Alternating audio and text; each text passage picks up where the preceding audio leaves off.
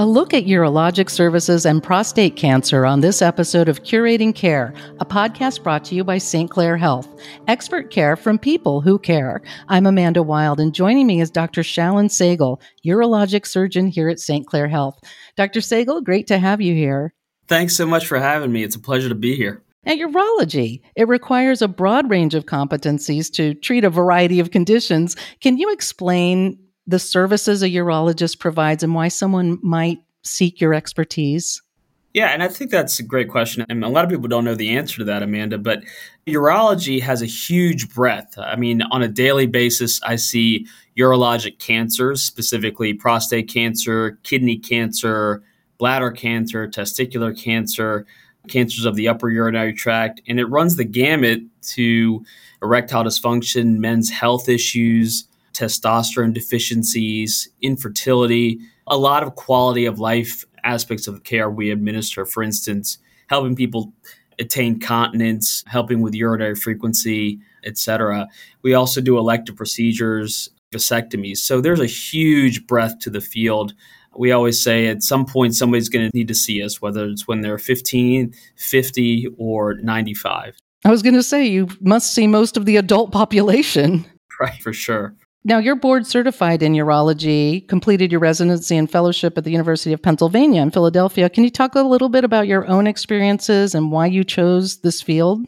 That's exactly right. So I finished my training at the University of Pennsylvania, and my wife's from around the Pittsburgh area, and you always go where your wife's from, as a rule. So I chose urology because I think in medical school you have to make a decision as to whether you want to be a primary medical doctor or a surgeon. And I was pretty sure after doing my clinical rotations that I wanted to do surgery. And most of the urology and urologic surgeons that I met were happy surgeons. They were able to fix their patients' problems pretty readily, whether it was a cancer issue or if it was a urinating issue or infertility issue or a simple procedure like a vasectomy. So a lot of the surgeries are successful.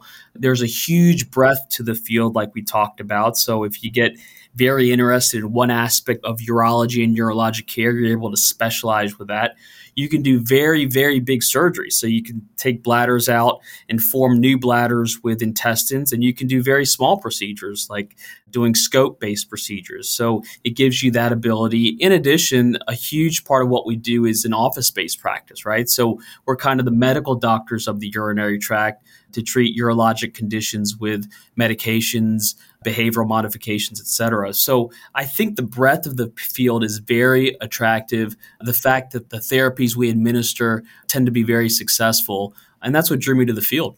Yeah, success is a good thing. You also were working in a large urban health system in Philadelphia and then moved to a community based health system.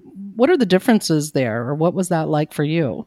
It carries a lot of similarities and differences. I think one of the similarities is that, and I feel blessed to be part of St. Clair Health and the entire system here because we administer pretty sophisticated care for urology here. I mean, we have five very talented urologists we have the ability to consult with tertiary care centers and execute that care plan. So I think in that regard, what I was doing in Philadelphia at the University of Pennsylvania is similar, meaning providing a high level of care to individuals, tackling tough urologic problems and tackling them in a sophisticated way.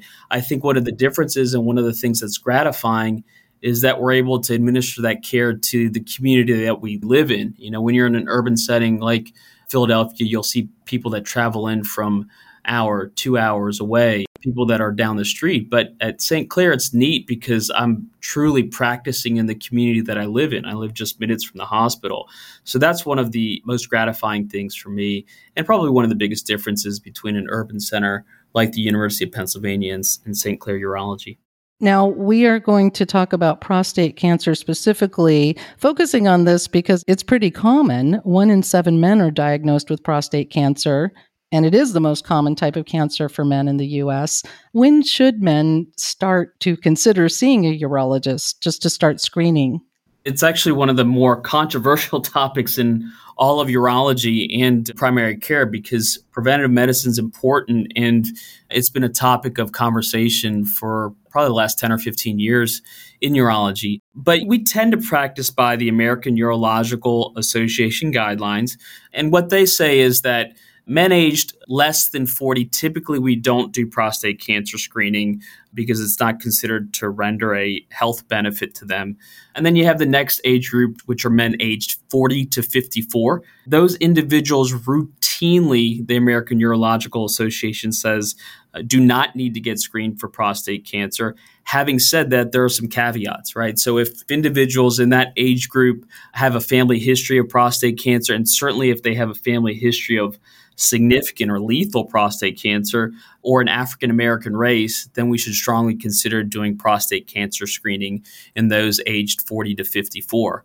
The biggest group where we do prostate cancer screening are men aged 54 to 69. By the guidelines, that's the group where you should have a rational conversation with them and discuss kind of the merits of prostate cancer screening. And typically, what that involves is uh, checking a PSA, which is a blood test, Amanda, and then doing a prostate exam, a rectal exam. And as a blanket statement, in general, men aged 70 and above or with a more limited life expectancy, we don't do uh, prostate cancer screening. Having said that, I think all of this has to be a good, rational conversation between the urologist and the patient to determine what's best for them. So the screening process is a physical exam and a blood test. That's correct. And if prostate cancer is detected, then what? What are the treatment options? One of the great things about prostate cancer, not that you want to say any cancer is a great thing, but when it comes to prostate cancer, there's a whole slew of different treatment options. In actuality, a lot of the low risk low grade prostate cancers we are watching and we are watching in a careful way we're watching them with exams over time psa checks which are blood tests mris of the prostate biopsies over time. Some low risk prostate cancers we're starting to see more in the realm of chronic diseases such as high blood pressure, diabetes, high lipids, where it's something that we should monitor and take further action if it changes over time. Having said that, there are clinically significant prostate cancers, and we have um, a whole algorithm with which we use to try to figure that out. And if the prostate cancer does fall into a category that deserves treatment, the two biggest categories of treatment are surgery and radiation. So we have a rational conversation with the patient about what might be best for them. In addition, there are other treatments for prostate cancer, including radiation seeds, freezing the prostate, high intensity frequency ultrasound. Uh, so there are a number of different choices. I always tell people I want patients when they hear that diagnosis because when they hear the C word, obviously they get very concerned. But I want them to know that there's many things that we can do to try to fix it. And frankly, we usually can fix it. What are the statistics on that? So it certainly depends on the kinds of prostate cancer that's discovered. For low risk prostate cancer, I would say has an excellent prognosis. Intermediate and even high risk prostate cancer has an excellent prognosis. I think that one of the questions that we have is how can we fix this in one fell swoop, right? How can we fix this with just surgery or just radiation or one therapy rather than resorting to multiple therapies? So, for all but the very high risk, high volume diseases, it tends to have an excellent prognosis. On the subject of surgery, St. Clair Health invested in the newest model of the Da Vinci surgical system. And in the US, 75% of prostate surgeries are performed using the Da Vinci system.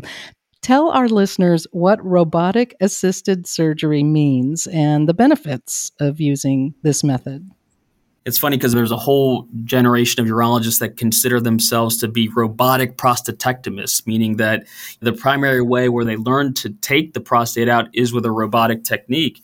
And I'm no exception to that. But I think the benefits are the visualization is better, the blood loss is less, the recovery is better.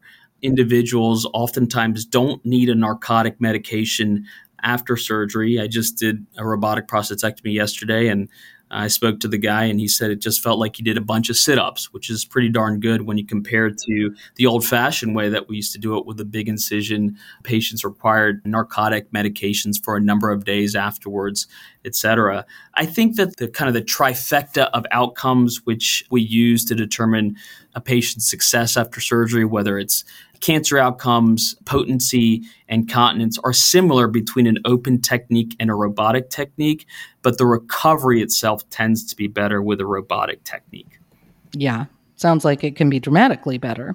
One of the tools you mentioned was tertiary care centers, and St. Clair is a member of the Mayo Clinic Care Network, which allows for second opinions from a Mayo Clinic specialist or subspecialist. What does that mean for you and for your patients to have access to that kind of clinical collaboration? I think it's a real privilege for us and for the patients because oftentimes we can administer the care, right? We have the medications to do it, we have the surgical expertise to do it. But the problem is complex. If an individual has multiple urologic cancers or they have a unique urologic cancer, we can certainly do the surgery. We have the ability to do that. We have five great surgeons in our group. But the real question is is that the right next step? And so being able to use the Mayo Clinic to determine whether this is a rational next step.